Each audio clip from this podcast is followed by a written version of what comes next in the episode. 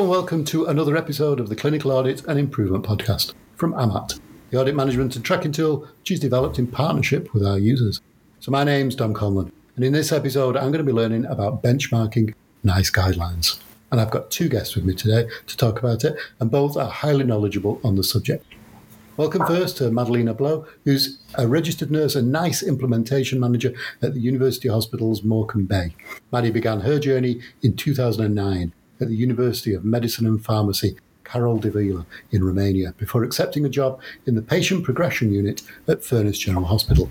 From there, she completed steps one, two, and three in critical care before becoming the clinical effectiveness and NICE guideline coordinator. And then in January 2022, she became the NICE Northwest Chair and then NICE Implementation Manager. And welcome also to Georgina Coote from West Suffolk Foundation Trust, where she's the Clinical Audit and Effectiveness Coordinator.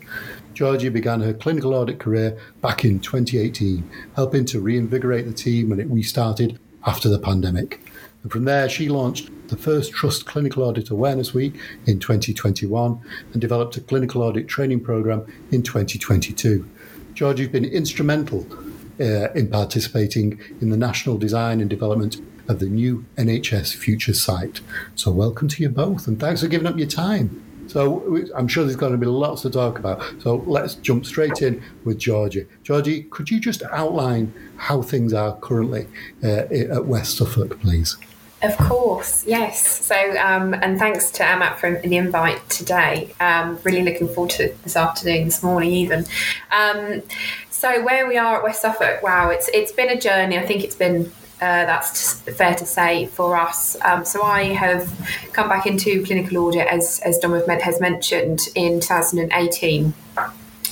Um, following a sort of response to the pandemic, I was I'm working clinically through that and have come back in 2018 um, into West Suffolk and then joining um, clinical audit in uh, 2021. So we've been on a journey in, in the last couple of years. Um, we've launched a quality improvement uh, project on clinical um, clinician engagement um, and engagement and through the effectiveness of the clinical audit program. So the topics today are going to be really interesting to say the least. Um, we've spent a huge amount of our time um, as part of our training program, but we spent a lot of our time working on our clinician um, professional, our working relationships with with our clinicians to to understand where their heads are in terms of priority, clinical audit priorities, and how clinical audit sits in their priorities list. I know we'll talk about already. Um, we're planning to talk about. So that's a little bit of where what we've been focusing on. Um, we've expanded our team, which is which has been fantastic and really key for us to spend the time needed. So we now have a full time administrator, whereas before we had one in the department, we now have three. Um, we have a clinical audit team of three, which is really small to some people, but we are a relatively small acute organisation and we're a district general hospital, so we are very small compared to some others. Um, yeah, we have around 400, 500 beds, so relatively smaller compared to uh, bigger organisations. So with that, bearing in mind the amount of clinicians compared to a wider organisation, we we do have very personal relationships and with our clinicians, um, we are able to meet face to face. We are all on site. I'm predominantly on site or full time. So having that those face to face conversations where we've been working recently to see how we can develop. Um, working working better with each other that's been really key face to face seeing people whereas seeing faces over the last few years over a screen has been really hard. Um, understanding from their perspective um, their capacity and what also what patient involvement have they had um, in their in their experiences with clinical audit. We've touched on a little bit with them, something we want to work on later down the line. Um, but I think a journey in itself is probably the best way to describe it. Um, we are we are further forward than where we were in terms of making clinical audit a priority in the organisation we work and sit alongside the patient safety team. We are an early adopter of PSERF for those that have already heard, the Patient Safety and Incident Response Framework launched. We are an early adopter of that. We have launched patient safety audits of outcomes for drivers for investigations as a, as a method of investigating incidents reported. We have launched a couple of patient safety audits, um, which has helped, I think, uh, uh, the engagement I've already, you know, I'm, I'm talking about has really helped clinicians understand why we're using clinical audit. I think having a national drive from PSERF and, and using patient safety audit as an approach to investigations has helped clinicians understand why clinical audit is so important. Um, we're obviously coming up to Clinical Audit Awareness Week, um, yes. which we're launching for the third year, um, which I'm really excited about. Our first clinical audit poster competition, which, which we're launching, and I can't wait for it. There's other bits I probably want to talk about later on, but that's probably a little bit of a summary of where we are. No, that's fantastic, and and yeah, I mean, you mentioned quite a few things there that I'll, I'll we will pick up on. Yes. Uh, later on about about clinicians' time yeah. and, and, involvement and things like that. And I suppose on the on, a, on the subject of time, mm. Maddie, you you kind of you gave a great talk at, at the conference about clinical variance, and and I suppose that you were looking I mean, you'll tell us, but you were looking at how to reduce the the, the, the, the, things that you don't need to do, basically. Look at what's actually effective. And George, you mentioned effectiveness there quite a few times. So this is key. So I wonder, um, Maddie, if you could kind of take us from there, please. Uh, yes, th- thank you. That that's amazing uh, journey you have uh, there, Georgie. Yeah, well, well done. Um, I think for for us, we are not very far. We're not very um, different in terms of a lot of organization that I get in touch with. From my um, because because I am the Northwest chair for the NICE Forum, I get to talk to a lot of uh, trusts. And even though we feel like, oh, we could have done better we could have been better we could have been at this level. Actually it's it's it's a journey it's it's a process. If i was to finish all of the benchmarking and all of the audits tomorrow well i won't got, i ain't got the job on tuesday then. So it is a continuous process and uh, the improvement. When we are talking about the the effectiveness i think it is one of those one of those details that us as an organization, and as I said, I think a lot of organization, we tend to put different departments in different boxes. So you'll have patient safety in one little box, and then you'll have quality improvement in a different box. You have audit in a different box. Most of the time, they have different uh, different uh, teams, different uh, heads of service, different managers, and even when you have a slight delay in communication, that's when you can actually slow down your process and the the effectiveness. It's the cumul of all of this um, systems that we have in in place. Um, so in my department, I always have a joke because uh, we are clinical audit and effectiveness, and well, my boss has clinical audit and effectiveness, so I guess I'm the effectiveness because I'm not clinical audit, but I'm like, hi, I'm the effectiveness. Uh, but but the clinical audit it actually has an effectiveness uh, part in it because that's why we're doing clinical audit. We're not interested to know how, how many coffees in, in a department they are drinking every morning. We're actually interested to know if we are giving the treatment that we should should give, and we have the the um, benchmarking at that level. So it's a it's it's a very direct link through all of the departments, all of the governance. Governance team as a whole, they all have a little piece of the pie. Yes. Yeah. And uh, as you were you're saying about my my presentation at the um, conference, um, the, I put two subjects there uh, reducing the unwarranted clinical variance and moving away from measuring uh, NICE compliance in percentages. They are very, very close to each other, and I you can't have one without The clinical variance, we have to understand that we'll always have clinical variance because we are not looking after robots. So we're looking after people. They we are different. You don't have two patients the same. They have preferences. Um, they have different um, mortality, morbidity levels. They have different um, illnesses that can affect the results. So they, it is a cumul of factors that when a doctor is taking consideration um, with the patient uh, a treatment. So that could be classed as clinical variance, but that's warranted because it has a reason behind it. Sure. The unwarranted um, unwarranted clinical variance is when we are lacking of all this information that the benchmarking will bring as in hello team this is the the, the best practice this is what we have evidence for uh, this is how we should do it with the asterisk, big asterisk there, that this is the evidence uh, of best practice. But you always have to keep in mind the patient uh, specifications. Um, and also, we are at the moment in a continuously shuffling of, of, of stuff, which I think it's everywhere. Uh, therefore, you will have a lot of preferences from the clinicians. They prefer to do this surgery this way. That's not necessarily the best way, but that's how they prefer. But when they prefer that, it's that's when you have the unwarranted one because even if we are in the benchmarking let's say i think we had um, we had one of the NICE guidelines and it's it was about the infection uh, prevention for the surgical sites. And NICE was saying that we should use this ChloraPrep and our clinician they were preferring iodine.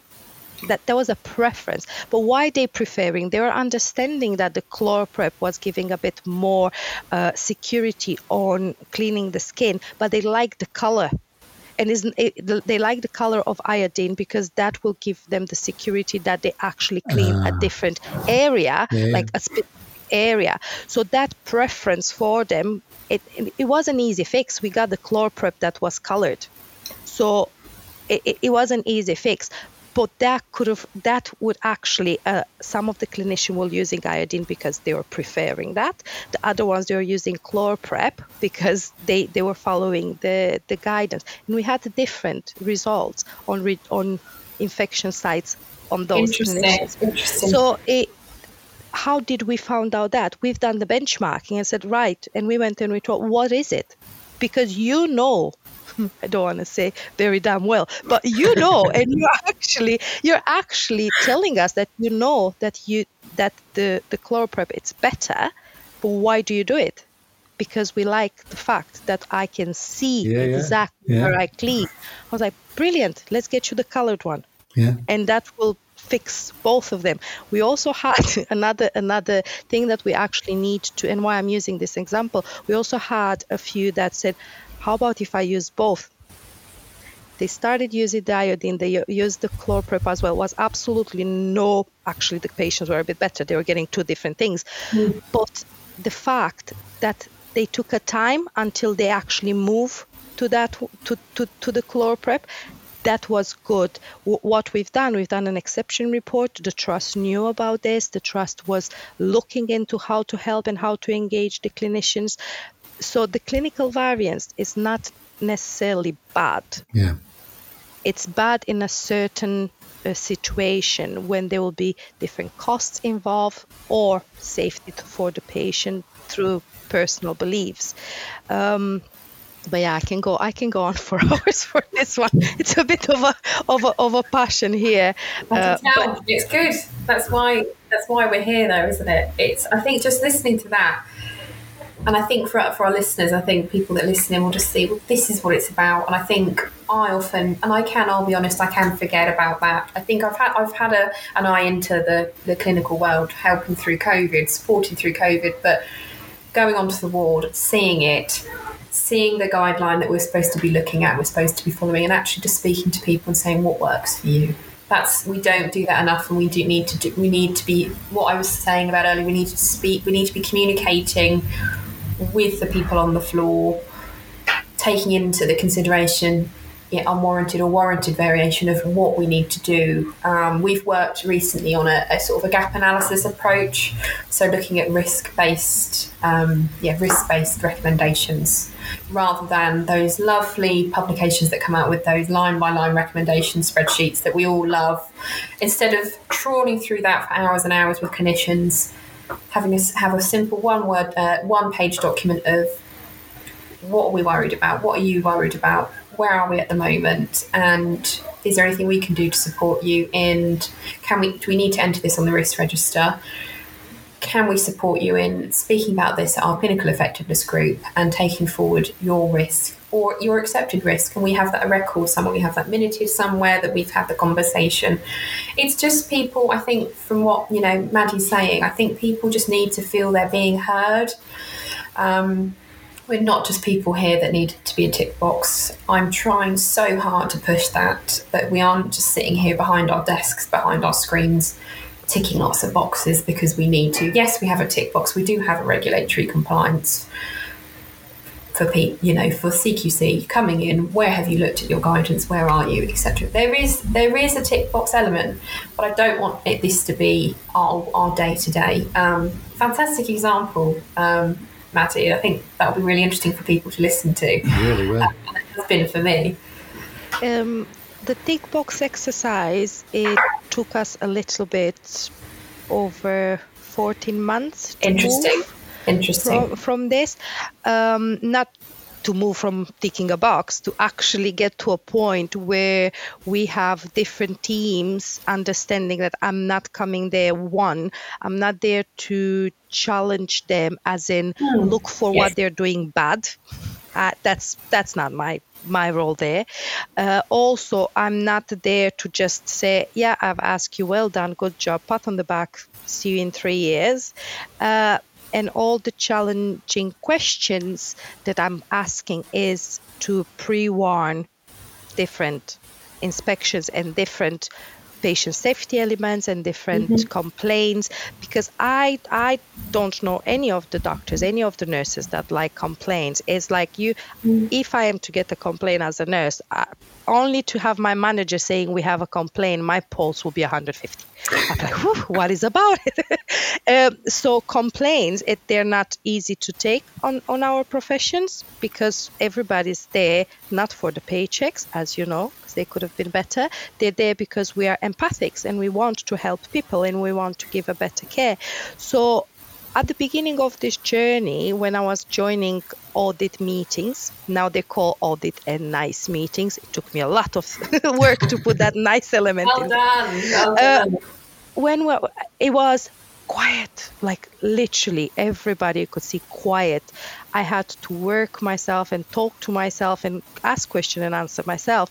Where now, if you are to come, they understand my role and they will help me to help them um, are we are where we're supposed to be? Not yet. Can we do better? Absolutely. Have we improved? Massively. Uh, at least on the way that we report, on the way that we approach the, the clinician, because we need to understand at the end of the day, I'm not the only person that is asking them things, right? You have CQC asking them for a report. You have patient safety asking them for a report. They need to do a mortality and morbidity report. It, it's a lot, and most of them they don't have enough PA no. given to them to to uh, to SPA time, whatever it's called, mm. to actually. Do all of that. And yes, nice, it's important. Yes, audit, it's important. But is it the most important aspect of the care? No it's not.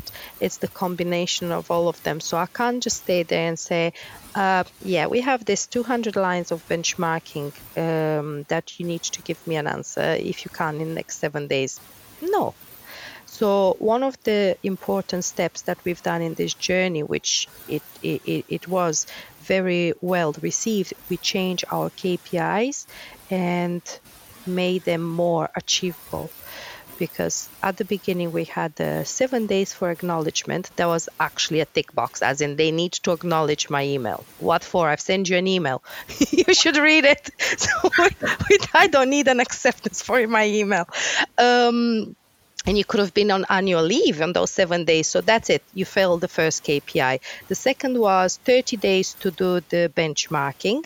And the third one was 30 days to implement, and that would include a business case. That was like, really? It's no way we can achieve oh, that. We, yeah, that's really so, interesting. So we moved away from that, and now we have uh, 30 days of accepting to um, benchmark or if you don't you can actually delegate somebody else from your team or you can say it's actually it's not for me it's a different uh, uh, department they have 90 days to benchmark and to do the action plan Okay. So if they are to do, uh, if they are to have um, partially achieved improvement needed, they will come with a with a what's the area of improvement and who's the person responsible to do the improvement. Um, and we highly advise don't put yourself don't put your name down unless you actually are the person to do that. So we highly encourage put your service manager in there because they might help you. Put your director of nursing in there because they might be under them or finance, whoever it is. Uh, and then they have 60 days to start a business case. So to start a conversation of a business case. In those 60 days, at the end of those 60 days, depending on, because it could be the business case, it could be to buy a, a, a, bed. So that's not very hard to create. But the business case could be that to get the commissioners to change something. So that could go up to 12 months. But at least they can come from that point and give their own timings. Said, come back in six months and I'll give you more information that helped them massively to actually engage in a good time frame. We found that um, with with our new approach, um, sort of last year, when we were looking at the gap analysis approach, we had a one month. We've got to, I think, was it one month you had to we had to complete the baseline assessment by and put forward your action plan actually probably the same as putting a business case in it if, if appropriate now no we, we, we've actually done something very, very similar to yourself maddie we have a three month i'm not going to I, don't use the word deadline um, we have a three month uh, target or plan by all of this wording is so important, I think.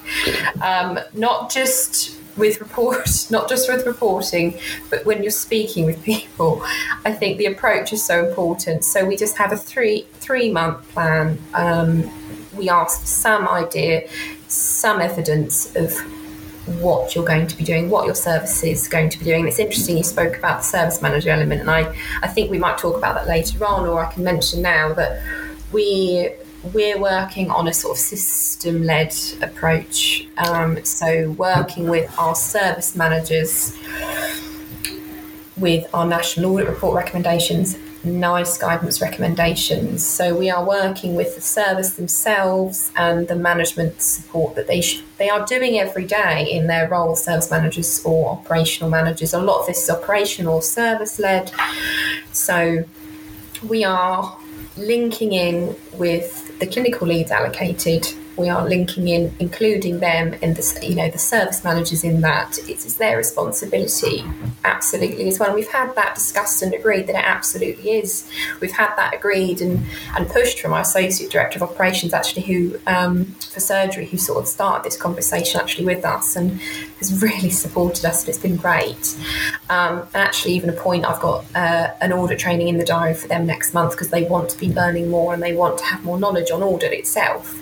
Um, some of them have got to the level and they've got an idea already, um, but they've asked for that, and that's been pushed by the um, senior operational managers um, for med- medicine. Actually, I'm meeting with next month, and I'm so pleased, so pleased. Um, and it's not just the service managers; it's the clinical directors level. So obviously, every operate, you know, every organisational structure is slightly different, but we have clinical directors, and they have an oversight report, which is very similar. I, I can imagine that, that, that, yourself, Maddie, has.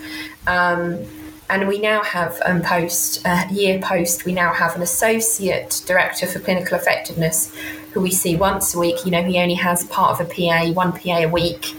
You know, and somehow he squeezes that in. He's a consultant anaesthetist. Um, he might be another one for another podcast. He's fantastic. Yeah, yeah. Um, and he's been so so impactful for us and helping us, just reaching us out there, getting us on the agenda, getting clinical effectiveness on the agenda, getting NICE on the agenda at clinical governance meetings. That's been so, so helpful for us. Um, and like I said, we've got this sort of role, role well improvement project in our own in our own service. What we're trying to do. So, so interesting to hear um, from another organisation. Um, well done on, on getting the service managers involved. I'm still, yes. I'm still, uh, I want to say struggle with that. I think my main, my main problem is that I have such an amazing people that I work with, but it's so hard to add more not necessarily jobs on their on their mm. day-to-day job because they are so overworked and oh, i am really i am really trying to to to make them understand that i am not asking for more things to do i'm asking for information that they help what we're doing, yeah. what we're doing. because they already know those stuff so at the moment i am not as as far away as you, as advanced as you, what we, what I recently introduced from June, as in 16 days ago. Uh, obviously, it was planned before, but I only started now. Um, after we finish the benchmarking of the NGCGs and we have um, an outcome, I invite the service manager with the um, audit lead for that department and I ask them about uh, incidents, complaints, um, yes. um, risks, all of that to, to give me a sort of a positive reinforcement of assurance or if it's not positive we will see what the result is. But they have information to those dashboard. They have access to the risk register. They know. They discuss about their risk register for their service ev- ev- at least every month. So it, it's very easy for them to give me a, a, a, number and to give me an update on that risk. Uh, so at that because we started to do that and they finally understand why i'm asking them and what i'm asking them they are start to come uh, easier. And I think the fact what helped is I made um, step by step, as in take pictures of AMAT screens, as in you press this button, go to the next button. I, it worked. It yes. absolutely worked. Yes. It's a step by step dumb proof. How is it? Dumb, dummy proof? I don't know. For and they can generate their own reports and the fact that they can go down to the business unit specialty and so they can only look at gastroenterology. They don't have to look at the full medicine because they only have gastroenterology. So the fact that they can pull all of them and it gives that pie chart of actions that seems to be the bit of a carrot that they like. Um, we are in terms of the directorate we have um, deputy medical director that support us quite a lot. And she is our chair for the first level of meeting that i'm uh, i'm reporting. We do have an effectiveness associate director clinical effectiveness clinical variance and GIRF. Oh, that that name it's it's that's actually the name of the job, but I think because they are so um, worked with the curved, which it is what it is. The GIRF, it is what it is. That's a full podcast. Yeah. Tom, that's a full podcast. Three hours. a deep dive um, into GIRF, yeah. Oh wow, gosh, yes. Um, uh, yeah, I dip my, my toes a bit and I come out and I said, no, it's not not for me. It's not an overnight one, is it? No, um, they are more into into that. So I, I don't I don't have yes, that. But okay. I think the fact that I have the deputy medical director so very easy to to get to it's it's important and it's it's good for for us so you both mentioned um, uh, various stages. So the system-led approach is really interesting there for me, Georgia, in that we're seeing this more and more, especially, and you mentioned PSERF, which is a, a system-led uh, yes. uh, approach. Uh, mm. And in other podcasts, we've heard the same things. Use the word understanding uh, uh, earlier on, Maddie and it's it's this good communication. And mm-hmm. but then they obviously got to come up to the fact that time is limited you know the, the resources are massively stretched. How on earth do you put benchmarking uh, in, into the kind of the schedule for clinicians? So we've um, that's a, that's a very good good good question. We've we've worked with our we are working with our um, ACPs lead um, corporate lead. So that's the advanced care practitioners who are having their job plans um, re-reviewed, and we are working on having twenty percent of their time. Um, so 80% clinical time and 20% we are working with the ACPs. To, we've, we've made a hopefully pushing a priority to have 20% of their job plans, job plan working with us, working with the patient safety team on not necessarily supporting investigations, but perhaps um, pushing that agenda of patient safety first, the, the, the agenda, the, the education. We're also going to be using them hopefully to support and get out there perhaps supporting the baseline assessment completions, the um, gap analysis completions, to support us and undertaking trust priority audits, um, which is going to be really good on the back of um, where are we if we get a, a, nice guidance published. We're not actually sure where we are. We haven't done an audit very recently.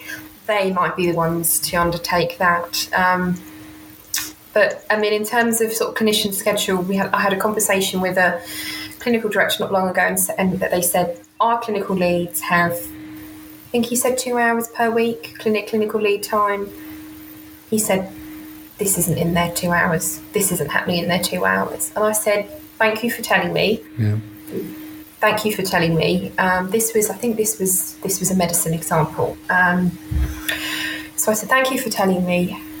How can we look at this?" Um, so on the back of, you know, I said we were working perhaps with our ACPs to, who can support those clinicians that are, are perhaps struggling with time. Um, it isn't going to happen overnight. The fix is to have 10 more consultants and 10 more hours in the week. That's the answer. That's not going to happen. But I think I was just appreciative of the honesty.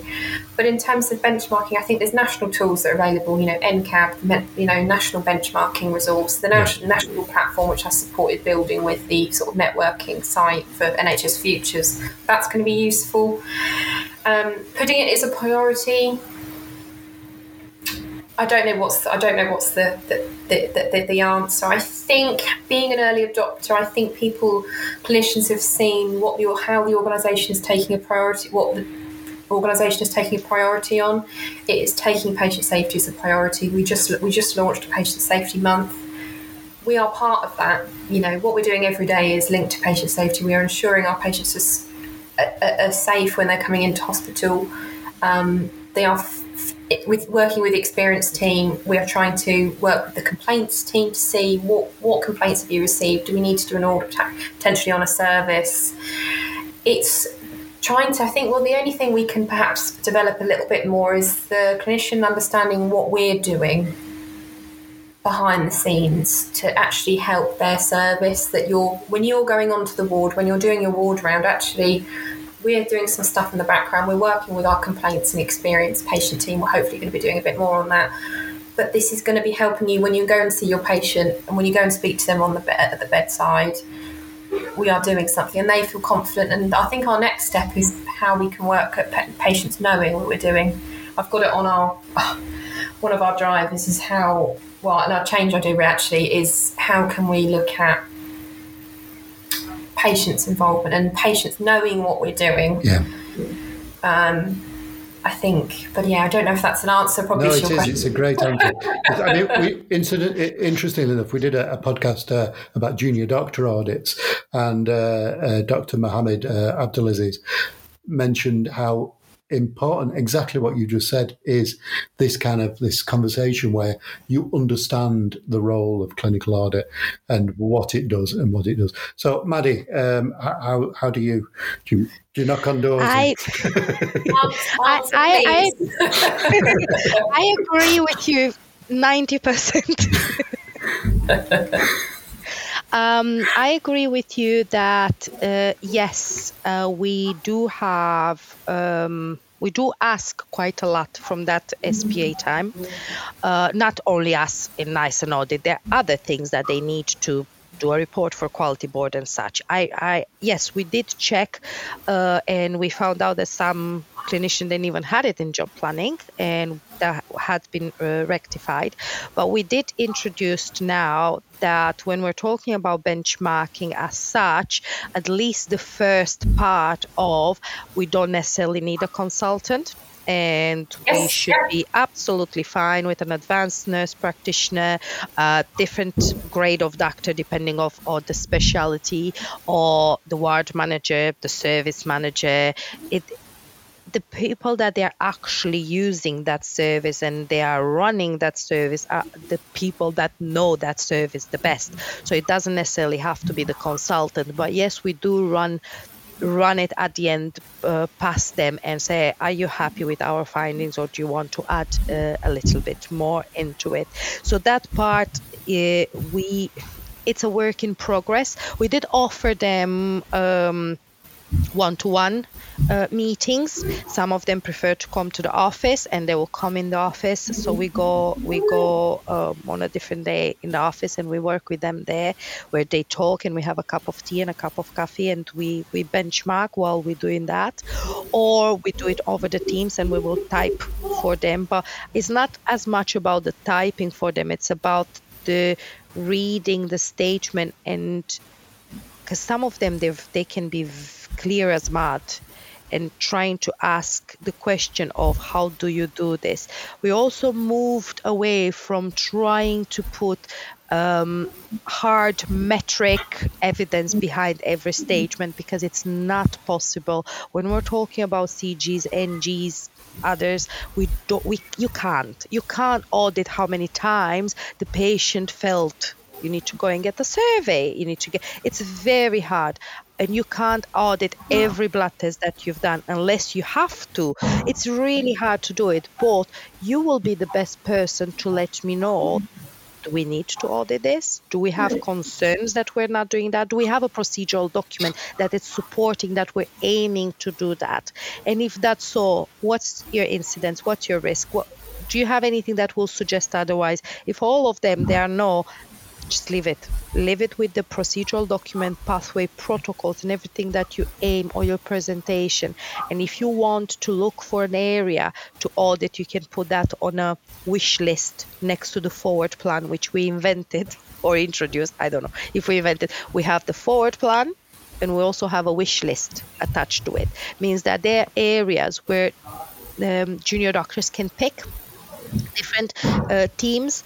Uh, so we've done that and we focus to get the quality standards that they haven't been fully achieved, uh, partially achieved, the improvement needed on every forward plan so the quality standard they will be automatically sent to them because that's where you need uh, the metrics. Not all of the statements in the quality standard will be will be measurable. Some of them say quality standard one, evidence of local arrangements. That's absolutely fine. Just give me the evidence. But if the next statement is saying divide the number of the patients that they they had CT in 24 hours, yes, we can audit that, and yes, we should look at that because in the NG associated with that quality standard, you told me that in your pathway saying that the patient should have the CT within 24 hours. So, therefore, that's your metric. So we've done that in terms of at least reducing the time that we are taking away from clinician and expanding the team. The 10% of that I wasn't 100% agree with you, so I said only 90%. I Hmm. So yes, patient safety it is important because we need to keep our patients safe since they mm-hmm. are trusting us with their care. Once they step in our building, they are under our care. You don't even have to reach the triage; they are under our care once they step in the building or in the parking lot. But the other little departments, or maybe I should take little out, the other departments, just like myself, I am helping the patient safety because you need to have a, um, a prevention side of it. So if you are to look at the patient safety and you said, right, we have a safety component and there could be other leg- legislation. It doesn't have to be only NICE. It could be Health and Safety Act. So it could be mm. other yes. acts. If you don't do your benchmarking with those, if you don't have those implemented, then you will have more patient safety problems. So yes, patient hmm. safety framework. It, it's absolutely amazing. It, it, we are implementing that as well, but we are the oh, what's that name? You might need to take this out. What's the name of the people that they go into the word? The first one, artillery. we are the artillery in the back because we are trying to do all the little works to help the patient safety. Right. Um, I like so that. that part it needs a bit more highlight on the on the podium a, a little more attention because if health and safety team or waste management team or benchmarking nice team or procedural document team they don't do their job properly and they don't put uh, elbow grease into the work you will suffer on the ba- on the patient safety.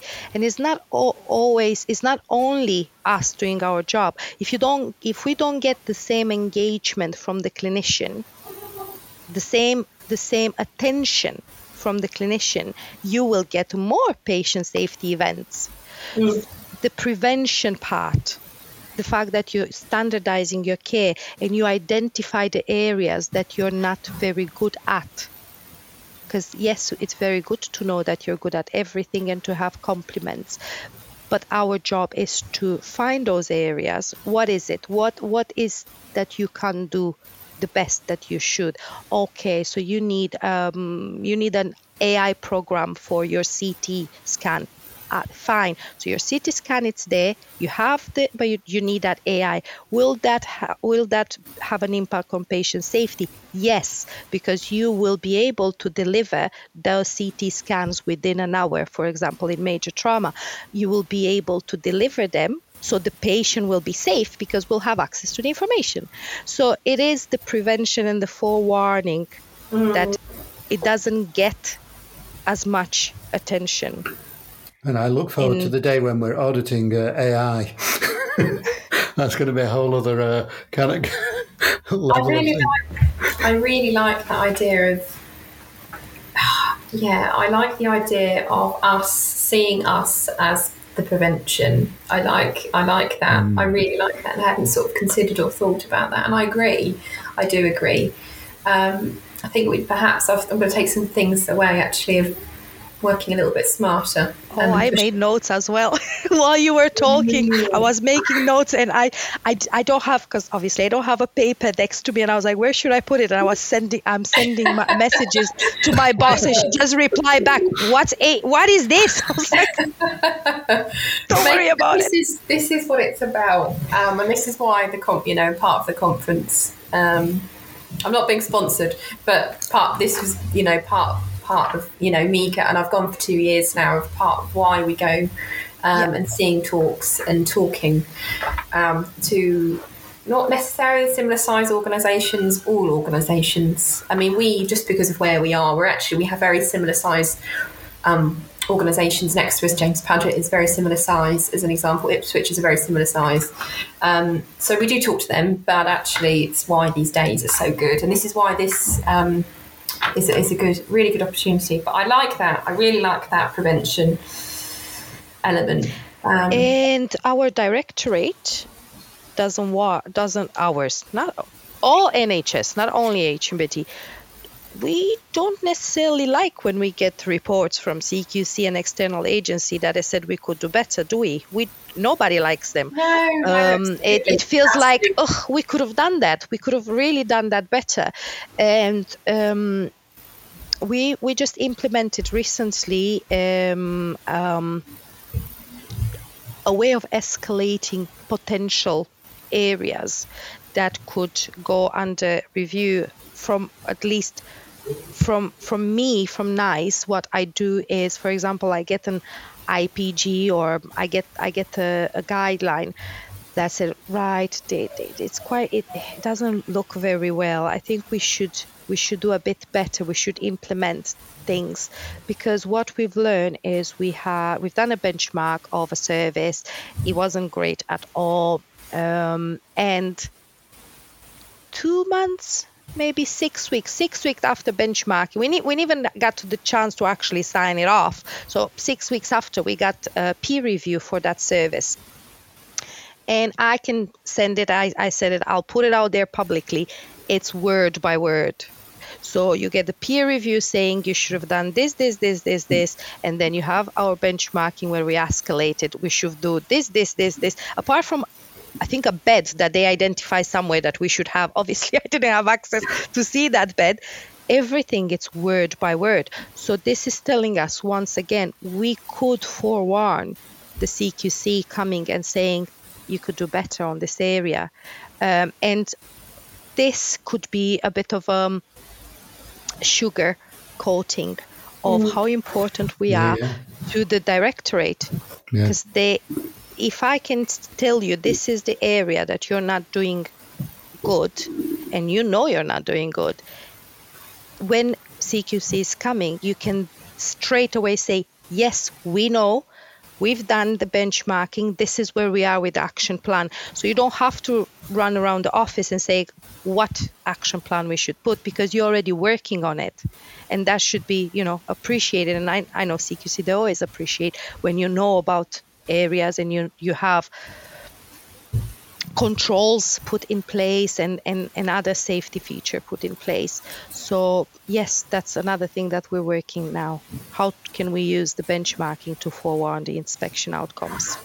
And that seems to, to be a lovely subject. so we're not there yet. Um, I can't unfortunately add anything to that or any suggestions. We're not there yet.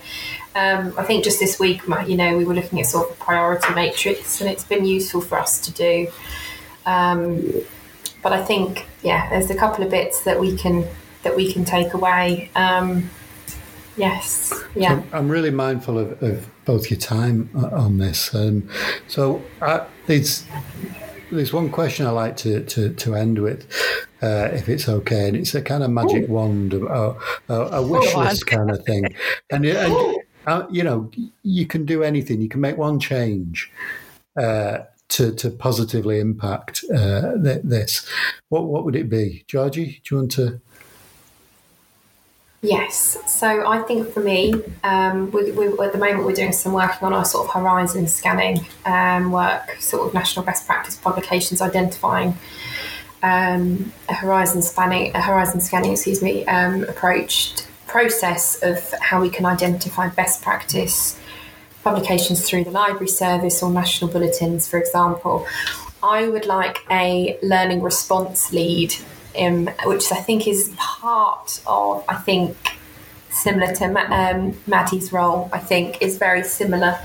A, a learning from um, incidents, for example, but also publications that have been best practice publications and also our audits, our local audits. How can we learn from them? Um, and I think that's something that I would like a post. Um, I would like Maddie. hmm, should I send you my LinkedIn?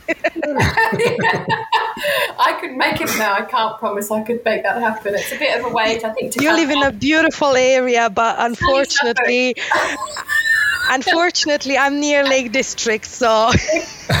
well, you know, anyway. to compete with think, the Lake District. It is. We, go every year. Um, yeah, so I think a learning, we were talking, you know, uh, about something, a learning response lead or implementation of nice other best practice, um, HC publicate rec- recommendations, learning, all of this lovely fun stuff that we do every day. Um, I'd like that. Um, I'd like um, more man time for our clinicians, you know, more PA time, you know, like I said earlier, 10 extra hours per week would be fantastic. Easy. The consultant, I mean, the consultant workforce, you know, is low, you know, lower or, you know, we are doing well, you know, but I think there's a huge, you know, national um, pressure for consultants. You know, we're in a, a, junior doctor strike at the moment, BMA strike at the moment. So, um, time, more time um, for our, for our, for our clinicians. Um, and when I'm saying that, I'm talking consultant level, ACPs, nurses on the ward, nursing assistants, therapists, radiologists, everyone I'm talking about. We are all doing it. We are all, and I know they're all doing it. Uh, they are working on their improvement and patient safety and audit all of the time. Um, but it's again, it's just the time. Yeah. So yeah, don't know if that if I yeah that's my magic wand. I that's, think that's a, that's a heck of a heck of a, a big genie needed to uh, to fulfil that. But yeah, no, it's fantastic that George. But it's nice to. I think it's good to say out loud. It's good to address. Yes. Um, just a, I think a bit of a brain dump, if anything.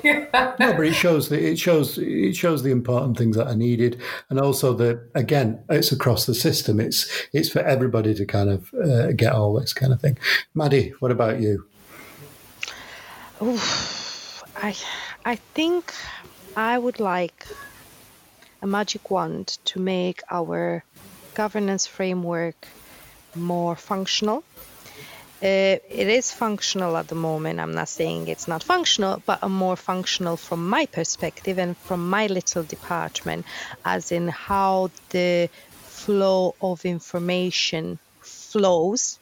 Well, that does that sound good? How the information flows and where does it get centralized? Because what I know maybe it's not the same what my colleagues from patient safety knows, or maybe they know something that I should know, and is about the same subject. So the way that the information is centralized towards the board, I wish it it worked a bit better. Yeah. Um, that's the first part of the magic wand, and the second part of my magic wand would be for us to, for me to be able to advertise in brackets, advertise my department better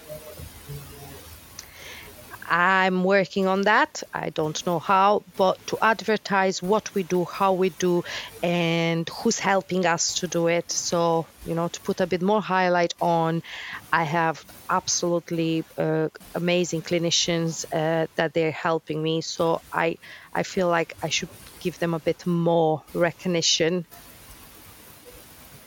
Not that I'm not giving them recognition, but I'm not giving them recognition at the level that they right. they deserve, as in to be a bit more highlighted in this framework, in this governance level framework. Yeah, that's my magic wand. Amazing, fantastic. There are so many areas we didn't touch upon um, completely. Uh, I wanted to talk to you about ICBs and and uh, well, I mean, you, you touched on inspection outcomes and all sorts of things. But we'll have to leave it there, I think, because both of you, uh, uh, you know, time is absolutely of an essence for both yeah. of you. I know it is. But so thank you sincerely for coming on and for, for being so amazing. It's been a pleasure to talk, talk to you. Uh, well, to listen to you. I didn't do much talking, which is all fantastic. You know, it's going well. Uh, and I'd just like to extend an invitation to anybody listening to this that if you want to come and join me on a, a future episode, can be about anything that you want to do with clinical audit or quality improvement improvement, uh, then just email podcast at amat.co.uk. And it's a platform for absolutely anybody involved in clinical audit. You do not have to have AMAT at all. We're not advertising us or anything. This is this is really genuinely and sincerely about what you all do uh, and the things that that make your job important and it is so and please subscribe share this podcast wherever you can and thanks for listening so thank you both of you thank you very much thank, thank you. you. Thank you.